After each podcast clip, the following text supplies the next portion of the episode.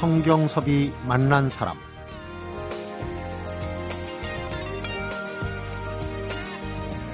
죽은 줄로만 알았는데 그래도 혹시나 싶어서 열심히 물을 줬더니 슬그머니 새순이 돋아나는 꽃이나 나무 살아난 것도 기쁘지만 한편으론 희망을 본 듯해서 더욱 기분이 좋아집니다. 끝까지 포기를 하지 않고 또 좌절을 해서도 안 되겠구나. 이런 깨달음도 덤으로 얻게 되고요. 식물을 기르는 과정에서 정서도 안정되고 창의성도 키울 수 있기 때문에 원예는 치료와 교육에 활용되고 있는 성경섭이 만난 사람 오늘은 원예교육 서비스업으로 교육과학기술부가 인간 제1호 협동조합이죠. 도시원예 사회적 협동조합의 박여원 대표를 만나봅니다.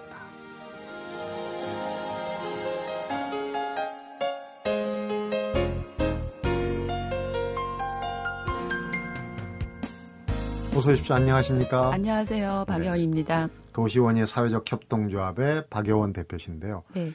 이 타이틀이 네. 좀 어려울 수도 있어요. 네. 도시원예가 들어가고 사회적 협동조합. 요즘 협동조합 네. 얼핏 이제 생활협동조합에서 생협도 있고 협동조합. 얘기들이 많이. 나오는데 좋은 일 하시는 데가 아닌가 하는 추측은 됩니다. 근데 아유, 네. 도시원이 하면 이제 도시 요즘 도시농부, 도시농업 네. 얘기가 많이 나오는데 네. 그런 거하고도 좀 비슷하게 생각해도 되겠습니까? 어, 비슷하게 생각하면 하셔도 될 것 같습니다. 그 단지 이제 농부, 도시 농부하고는 좀 다른 개념은 이 도시 농부 같은 경우는 외부에서 이루어지는 활동 영역인 것에 반해서 네. 저희 도시원예 같은 경우는 집 안에서 이 도시 우리 주변 상황에서의 네. 이루어지는 활동이라고 생각을 하시면 될 것 같습니다. 네. 물론 뭐 여러 가지 계층이나 여러 가지 연령층의 네. 원예를 활용한 교육이나 치료가 있겠지만 아이들한테 우선 가장 크게 네. 주목을 하는군요. 그렇죠. 생명력이라는 그렇죠. 거, 또 저희 식물이라는 예, 거. 식물은 생명력이고요. 사실 이제 식물을 키운다는 거는 주변 환경을 인식할 수 있는 하나의 계기가 되거든요. 네. 요즘 아이들 같은 경우 저도 한 아이를 키우고 있는 엄마 입장에서 보면은 학교 성적을 올리거나 학교에서의 요구하는 어떤 무엇인가를 채우기 위해 급급합니다. 네. 그런데 그 부분에 있어서 좀 안타깝다라는 생각을 하게 됐습니다. 네. 식물을 활용하는 프로그램을 진행하다 보면 아이가 나만 생각하는 게 아니라 여, 어, 이 곳만 생각하는 게 아니라 주변을 돌아볼 수 있는 계기가 되기도 하고요. 네. 그리고 친구를 생각하고 선생님을 생각하고 더불어 부모님을 생각하고 주변을 생각하게 되는 계기가 되고 네. 생명에 대해서도 다시 한번 생각할 수 있는 계기가 되겠지요. 예. 그러니까 이제 궁극적으로는 아이들 과목에 네. 입시와 가까워지는 뭐 고등학교나 중학교는 어렵더라도 그렇죠. 전인 교육을 시키는 초등학교 정도는 이제 농업을 아예 예, 원예가 그렇죠. 들어가 있는 농업을 예. 교과 과정에 집어넣어야 된다고 주장하시는 그렇죠. 예전에 보면 시골 학교는 지금도 그럴 겁니다. 아마 텃밭 가꾸기도 하고 예. 토끼도 기르고 그렇죠. 닭도 치고 뭐 예. 이렇게 하는데 지금 도시에서는 사실 그렇게 하기가 좀 여러 가지 여건이 맞지 않거든요. 맞습니다. 그게 이제 지금 우리 아이들이 교육받는 프로그램에 생명을 알 수 있는 생명에 대한 교육을 느낄 수 있는 이 부분이 아예 없어요. 네. 그 부분에 대해서 아이들이 초등학교 때 인성이 자라는 초등학교 때 이 생명에 대한 교육이 매주의 정규 과목으로서 자리 잡아야 된다는 저의 생각이고 네. 이 교육 프로그램은 성적을 올리기 위해서 중요한 것도 있겠지만 인성 교육과 그리고 중학교의 아이들이 혼란기에 들어서게 되잖아요. 네. 그러면 그 중학교의 혼란기 때를 예방하기 위한 하나의 과정으로서 이 농업 교육은 정말 필요하다라고 생각을 하게 됩니다. 네. 원예 치료 얘기를 하다가 이제 아이들 얘기, 아이들 네. 교육 얘기까지 번졌는데 특히 젊은 시절에 네. 질풍노도의 시기라고도 하는데 어떤 이제 가치관이나 뭐 이런 거 혹은 그 교육 과정이 잘못돼 갖고 네. 어 우리가 이제 소년원이라고 부르는 그렇죠. 요즘 학교 체제로 들어가고 있지만 그런데 들어가 있는 아이들한테도 네. 그 교정 목적으로도 이 원예가 네. 효과가 있다. 실질적으로 어 사례도 많이 있는 걸로 그렇죠. 알고 있어요. 그좀 간단하게 소개를 해 주시죠. 프로그램이 네. 이를테면은 원예를 어떤 식으로 활용을 하는지 프로그램을 간단하게 네. 소개해 그렇죠. 주실 수 있을까요? 음, 맨 처음에 원예 치료를 해달라고 이제 관심을 갖고 있다라는 말씀을 제가 들었을 때 네. 소년원이라고 하면 저희 선생님들 중에 몇 분은 또 어린 선생님도 계세요. 이제 막 대학을 졸업하시고 네. 대학원을 졸업하신 분들. 과연 이분들이 가실 수 있으실까라고 많은 고민을 하게 됐습니다. 교도소라고 생각하니까. 그렇죠. 그래서 사실 소년원에 간다고 하면은 이왕이면 안 갔으면 하는 부분이 있거든요. 네. 상당히 부담스러워하고 네. 또 어떤 선생님들 같은 경우는 소년원에 가니까 상해보험을 들어줘 달라 들어야 되지 않겠느냐라고 미리. 할 정도로 상당히 부담스러워하는 장소였어요. 네. 근데 그 아이들을 이제 첫 해에 봤을 때 그 아이들조차도 우리에게 거리감을 갖고 있었던 상황이었고요. 네. 저희도 마찬가지였고요. 그 표현을 못했을 뿐이지. 그렇지만 이제 맨 처음에 아이들에게 음, 실시를 한 프로그램은 사실 그 아이들 같은 경우는 20여 시간을 내부에서 갇혀 지내게 돼요. 네. 그 안에서 생활하고 교육받고 훈련을 받게 되죠. 네. 운동 시간을 제외하고는 20여 시간을 그 안에서 생활하는데 아이들이 가장 하고 싶은 게 무엇일까를 고민을 하게 됐습니다. 네. 그게 바로 이제 외부 활동이었거든요. 깝깝한 거를 벗어날 음. 수 있는. 그러면 아이들은 에너지가 많잖아요. 그럼 그 에너지를 어디에다 쏟게 할 것이냐라는 걸 고민을 하게 됐고요. 네. 이제 저희가 라운딩을 하는 과정 중에서 공터가 상당히 많았어요.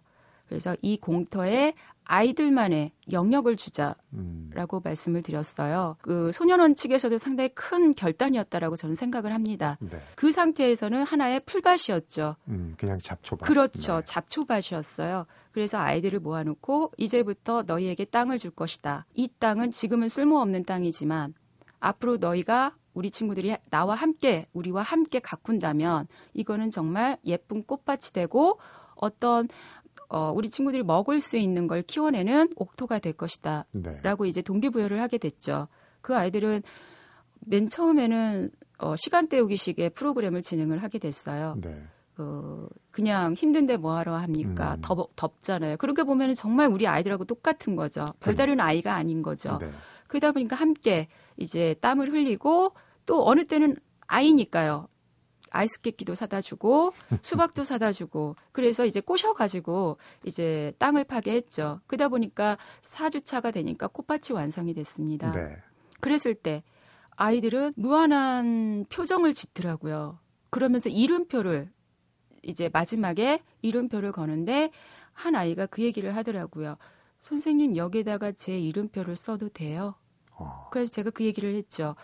너의 이름은 정말 중요한 거야. 너의 이름은 크게, 멋있게, 세상에서 가장 멋지게 써서 여기에다 꽂으면 바로 집에 갈 때까지 이건 너의 것이 되는 거야. 라고 얘기를 했을 때 네. 아이는 너무나 이렇게 감동스러운 표정을 짓더라고요. 그리고 나서 그 친구들은 갈 때마다 그 꽃밭에 대해서 꽃이 피었다, 어, 꽃이 시들었다, 물을 줬다, 잡초를 뽑아줬다, 이런 식으로 그 다음부터는 우리가 함께 해 나가는 공유의 대상이 되는 거죠. 기록도 하고 관찰도 그렇죠. 하고. 그렇죠. 그건 당연히 하죠. 그래서 아이들이 저희에게 마음을 열어준 계기가 그때부터였어요. 네. 사실 소년원 아이들 같은 경우는 값싼 정이라든가 일회용품 같은 그런 걸 원하지를 않거든요. 네. 그러니까 이 아이들이 우리에게 느끼는 거는 선생님으로서의 자세를 느낀다라는 거를 저희가 느끼게 된 계기가 됐죠. 네. 말씀 들으니까 이해가 금방 됩니다. 왜냐하면 이제 소년원에 들어간 아이들이 나 아닌 남에 대해서 그렇죠. 그렇게 존중하고 그렇죠. 감동을 느낀 경우가 거의 없었을 거란 그렇죠. 말입니다. 그리고 그거에 대해 또 한 가지는 생명입니다. 네. 생명에 대한 가치에 대한 부분이 정말 중요한 거거든요. 네. 그리고 아이들은 충동적이기 때문에 그 충동을 컨트롤하면서 자기가 힘들어도 참는다면 음. 더 많은 어떤 가치를 만들어낼 수 있다라는 걸 알게 됐죠. 네. 실제적으로 이제 그 활동지 이제 아이들에게 소감이라든가 발표를 할 수 있게 만드는 계기가 있었어요. 네. 그랬을 때 아이들이 그런 얘기를 하더라고요.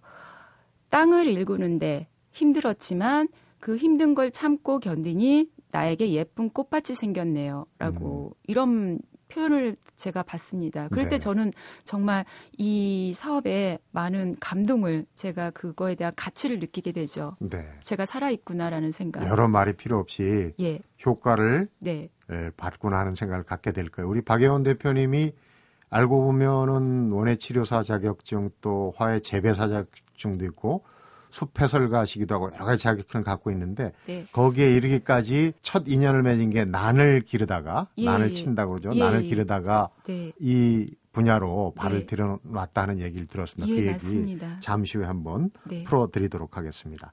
성경섭이 만난 사람 오늘은 도시원예 사회적 협동조합의 박여원 대표를 만나보고 있습니다.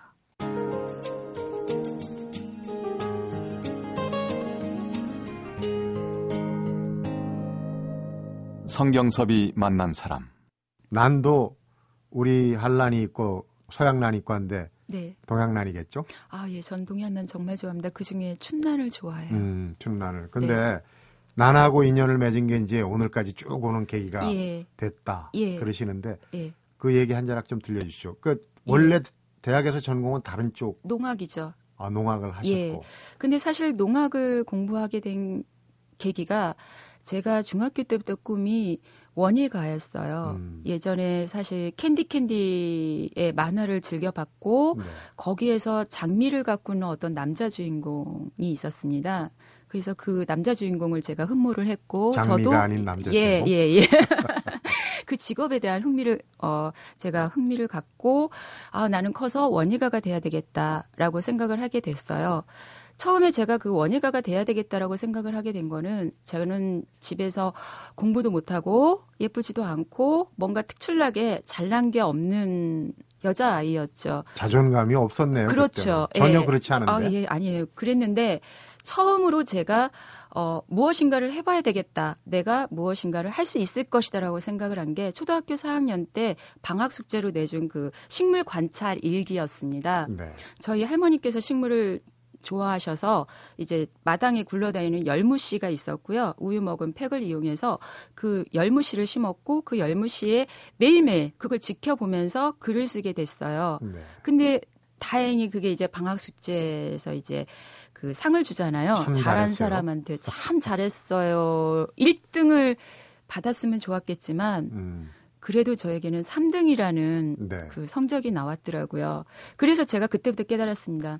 아, 나는 식물을 키우는 걸 잘하나 보다. 음. 나에게 주, 그러니까 내가 자랑할 수 있는 거는 식물을 키우는 거구나. 네. 라고 생각을 하게 됐죠. 농학을 해야 되겠구나. 아, 근데 이제 중학교 들어갔을 때 이제 초등학교 때 아버님께서 돌아가셨고요. 중학교 돌아가 어, 중학교 들어갔을 때 저도 똑같은 교육을 받았습니다. 그렇지만은 이 교육을 받으면서 느낀 건 뭐냐면 어, 너무 공부가 재미없었어요. 나는 나가서 식물을 키우는 걸 하고 싶은데 네. 이 중학교 교육에서는 영어 단어 외웠어야 됐고 수학 문제를 풀었어야 됐었어요. 그래서 아 이거는 아닌데 나도 뭘 하고 싶은데라고 해서 농구를 가고 싶었죠. 내 네. 꿈을 위해서. 그런데 이제 저희 어머니께서 무지하게 반대를 했어요. 당연히 반대. 예. 천연농군 될 일이다. 네, 그래서 제 꿈이 한번 좌절이 됐었는데 네. 이제 그래서 대학을 안 갔습니다. 대학을 안 가고 나는 내가 가고 싶은 일을 할, 거, 할 거야라고 생각을 했고 거기에 대해서 좀 방황을 했었어요, 사실. 네. 그 방황을 하게 된 계기가 이제 난이었어요. 네. 이 난을 딱 보니까 내 마음이 평안해지는 거예요.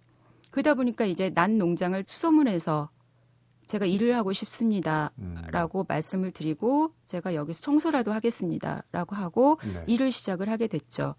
그러면서 아, 이게 난이라는 분야가 나에겐 정말 메리트가 있다. 그리고 나는 이게 좋다. 라고 생각을 하게 됐는데 또 그때 당시에 또 한 번에 저희 집에서의 어려운 일이 좀 있었어요. 네. 그때 제가 출근을 하게 되면은 난 온실에 들어와서 제가 그 아이들을 그 난을 보살펴주고 물을 주고 청소를 해주고 닦아주고 이런 일련의 과정을 거치며 오전에 그러면은 제 마음이 평안해지는 거예요. 네. 그러니까 아침에 올 때는 많이 힘들었었는데 이제 점심 때가 되면은 거기에서 무엇인가가 저를 작용을 시킨 거죠. 무슨 기가 있나 봐요. 아, 그렇죠. 그래서 아, 이게 무엇인가가 있다. 나에게는 정말 이거는 무엇인가 있다. 그래서 음. 제가 이제 공부를 다시 시작을 했고요. 네. 그리고 나서 또 욕심이 차지가 않았어요. 내가 원하는 거는 기술적인 거, 농업에 대한 기술적인 걸 배우는 게 아니라 어떤 내가 겪은 거, 식물하고 있으면은 내 마음이 편안해지고 내가 건강해지는 이걸 무엇인가가 이거를 제가 공부하고 싶었던 거죠. 그래서 네. 그때 한참 이제 그 천리안이라고 인터넷 네. 시 나왔었어요. 그래서 제가 웹서핑을 하게 됐는데 미국에 원예 치료라는 분야가 있다라는 얘기를 들었고 음. 아 그럼 내가 미국에 공부하러 가야 되겠다라고 생각을 하게 된 계기죠. 네.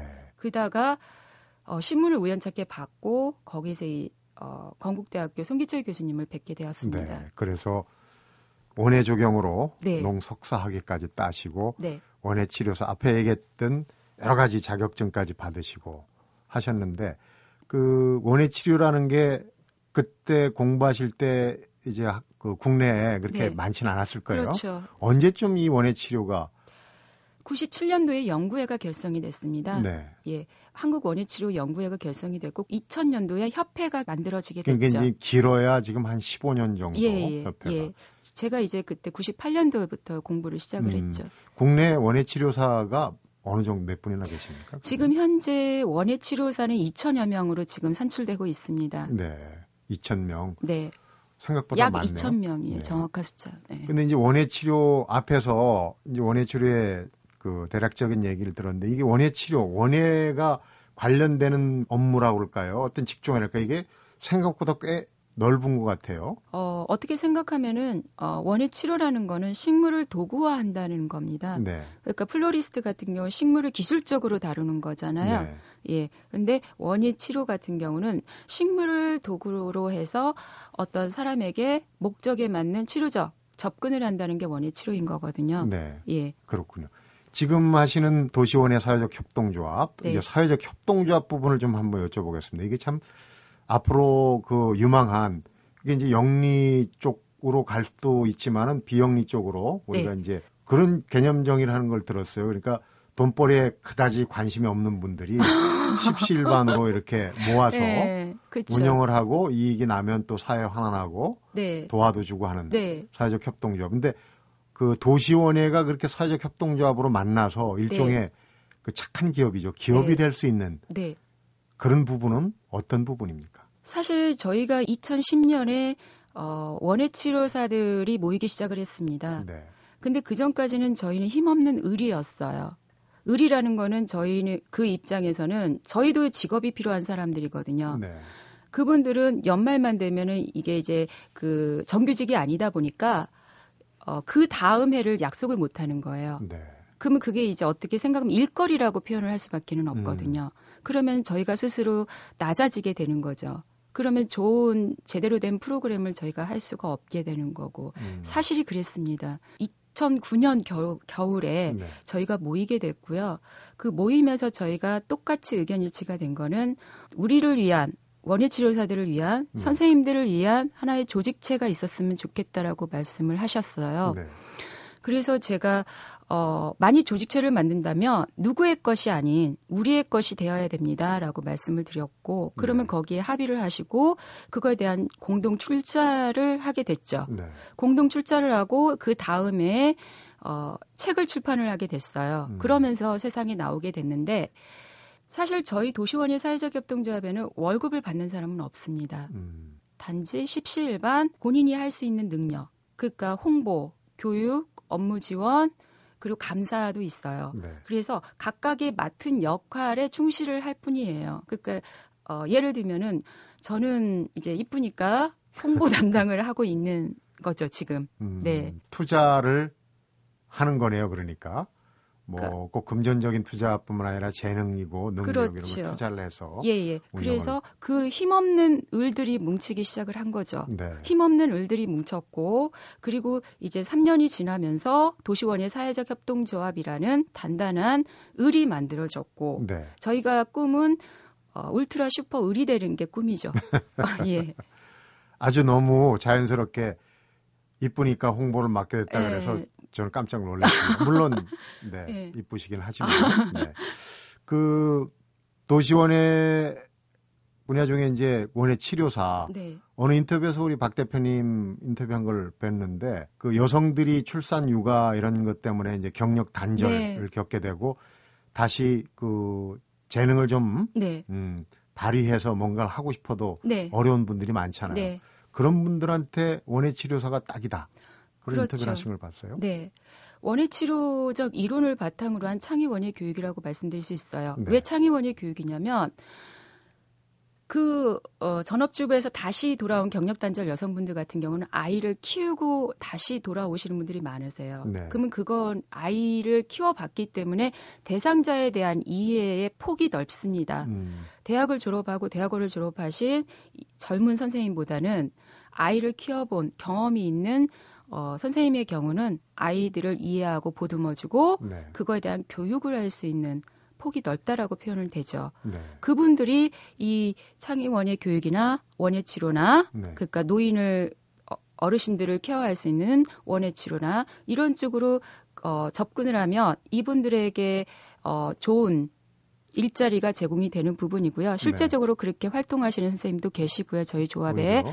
예. 또 두 번째는 뭐냐면 어 주부이다 보니까 또 집안의 가정을 또 잘 돌봐야 되는 어떤 목적을 갖고 있어요. 네. 그 시간에 대한 안배가 네. 또 가능하겠죠. 그러니까 가사도 돌보고 그렇죠. 또 업무도 해야 업무도, 되고 예, 이런 그러면서 예, 그런 것들을 그러니까 음, 가사도 돌보고 어, 좋아하는 일을 하면서 네. 예, 또 돈도 벌면 좋죠. 음. 예. 돈 버는 부분 좀 민감한데 그러니까 생활에 방편이 될 정도로 생활에 도움이 될 수 있는 정도의 네. 예, 돈은 벌 수 있겠죠. 자, 도시원예 중에 이제 원예 치료에 대해서 네. 조금 부족한 부분이 있어요. 좀 예, 예 구체적으로 예, 예, 프로그램별로 해가지고 한번 말씀을 들어보면은 더 이해가 잘 될 것 같습니다. 잠시 후 한번 그쪽 부분으로 얘기를 나눠보도록 하겠습니다.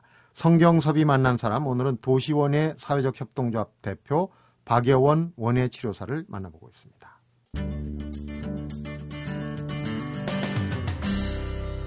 성경섭이 만난 사람 원예 치료를 단적으로 네. 그렇게 얘기를 하더라고요. 고통을 식물이 위로한다. 네. 위로를 넘어서 이제 치료한다까지 가겠죠. 그렇죠. 예쁜 꽃이나 푸르른 식물을 보고 거기다 대고 화낼 사람은 없을 거예요. 네, 맞습니다. 그렇죠? 그 원예 치료에 여러 가지 분야가 있을 텐데 네. 아까 이제 소년원 예도 들었는데 네. 제일 효과를 본 부분의 계층들 몇 가지 예를 좀 들어주시죠. 제일 효과를 본 거는 그 식물과 친숙하신 노인분들이십니다. 네.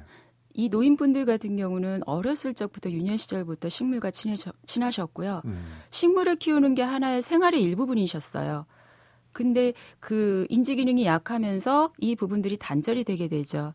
이 식물을 가지고 인지적 기능에 초점을 맞춘다면 음. 충분히 치료적 효과가 있고 그게 검증이 여러 논문을 통해서 검증이 되었고요. 네. 그 효과도 크죠.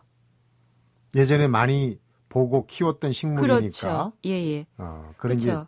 옛날에 그러니까 그 정상 정서가 안정됐던 시절로 예. 다시 환원되는데 좀 효과가 그렇죠. 그러니까 어르신들께서 가장 좋아라 하시는 식물은 유년 시절에 보셨던 식물이에요. 네. 그러니까 맨드람이나 채송화나 음. 이런 꽃들을 많이 좋아라 하시면서 과거의 기억을 회상하시면 기도 하죠. 네. 또한 봉숭아 같은 꽃들도 상당히 좋아하는 꽃입니다. 그리고 두 번째로 좋아하는 꽃은 먹을 수 있는 작물이에요. 어허. 그 작물을 왜 좋아 할까라고 이제 여쭤보면 내가 이걸 키워서 자식 새끼 키웠지라는 말이 나올 정도로 음. 이분들하고는 이게 하나의 생활의 일부분이었던 거예요. 네. 생활의 일부분이었는데 이제 도시에 나와서 이제 생활을 하다 보니 이게 단절이 되었고 더더군다나 병원에 들어오시게 되면은 그걸 접할 수 있는 계기가 없죠. 네.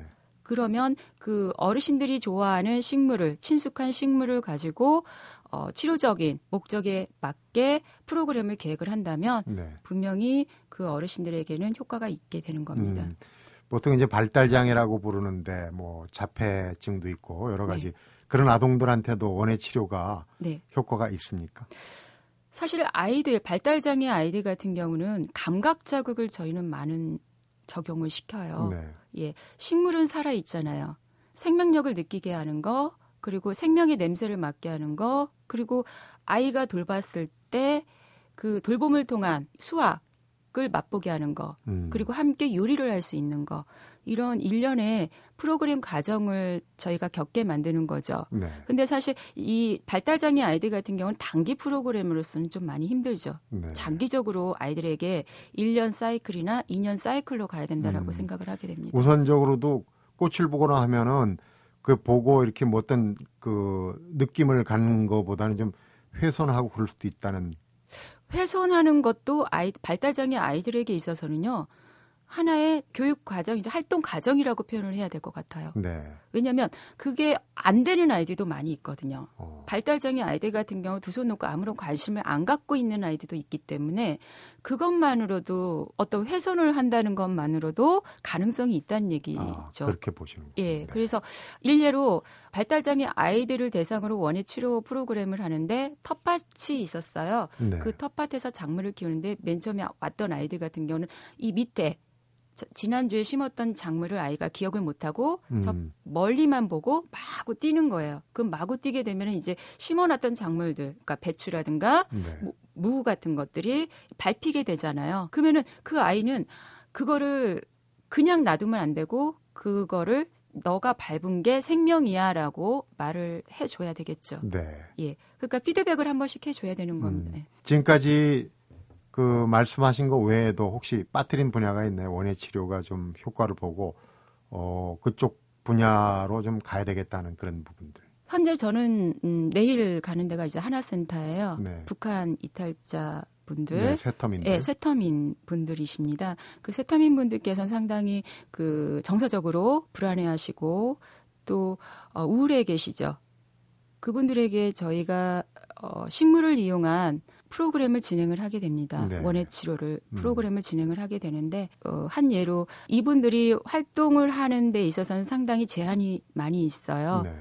그래서 제가 여쭤봤었어요. 이 더운데 어디를 가고 싶으세요? 더위에 많이 피서를 가고 싶다면 그랬더니 제주도에 가고 싶다라고 말씀을 하시더라고요. 그럼 제주도에 가면 되죠. 제주도에 뭐가 있을까 해서 이분들에게 우리나라에 대한 이 새로운 터전에 대한 긍정적 인식을 시켜주는 네. 그리고 그로 인해서 삶의 동기부여를 시켜주는 음. 이런 프로그램들을 저희가 진행을 하고 있습니다. 그 프로그램이 이제 식물들, 네. 꽃들을 네. 보여주는 거고요. 그렇죠. 보여주는 게 아니라 이제 그 식물을 활용해서 제주도를 표현하는 거죠. 제주도에는 어떤 식물들이 자랄 것 같고 사실 TV로 많이 나오잖아요. 네. 많이 보셨어요, 그분들은. 음. 그래서 제주도에 가면 뭐가 있고 뭐가 있죠. 그러면서 그거에 대해서 그러면 제주도가 어떨 것인지를 자유롭게 한번 표현을 해보세요. 음. 그리고 그거를 키우다 보면 언젠가는 제주도에 갈 수 있겠지요. 음. 라는 희망을 주는 거죠. 교육 쪽 얘기도 마무리를 하면서 좀 여쭤보고 싶은데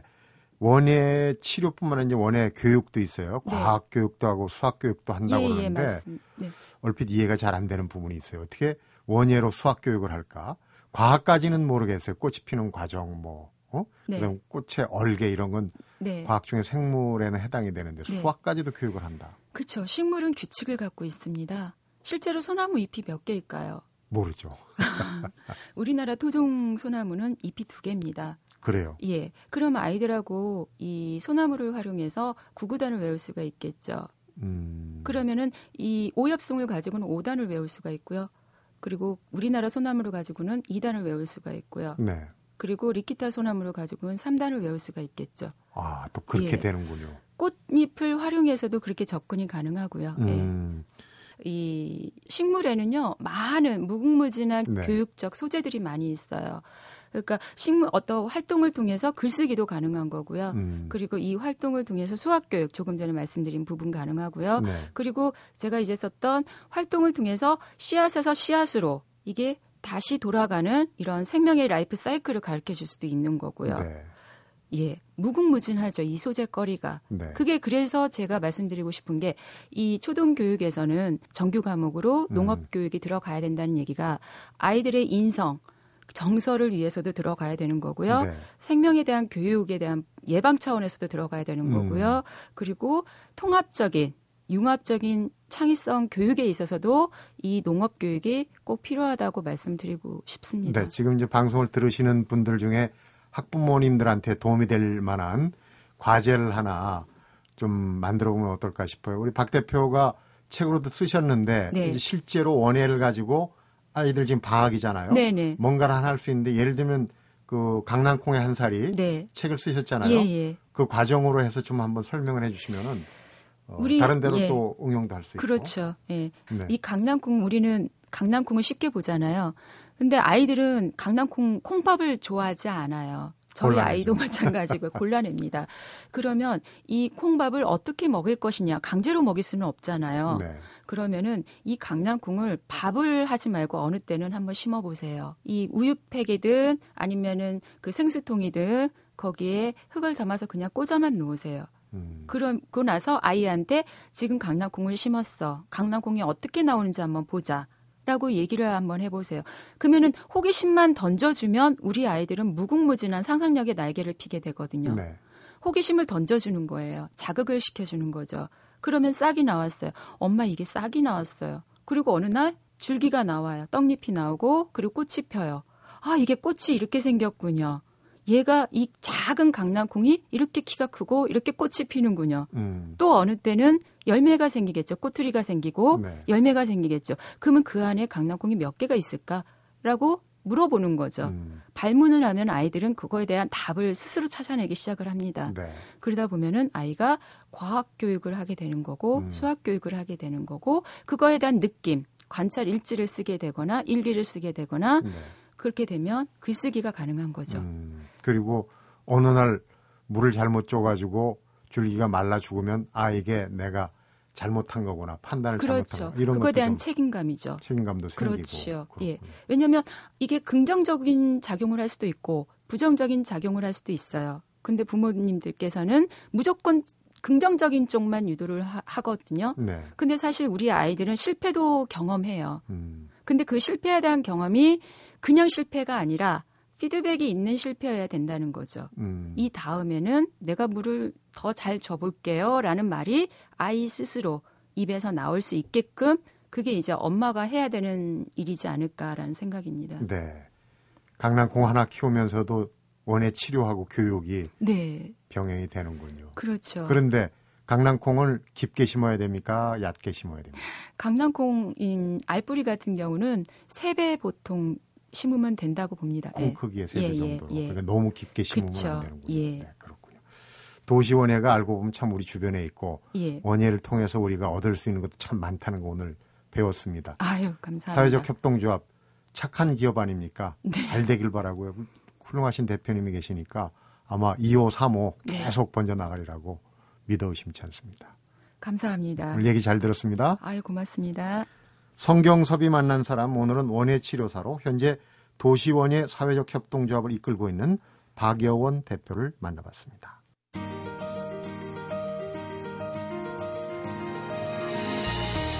박여원 대표가 원예 치료사가 되고 또 사회적 협동조합의 대표까지 맡게 된 게 우연히 나늘 돌보다 시작됐다고 그러죠.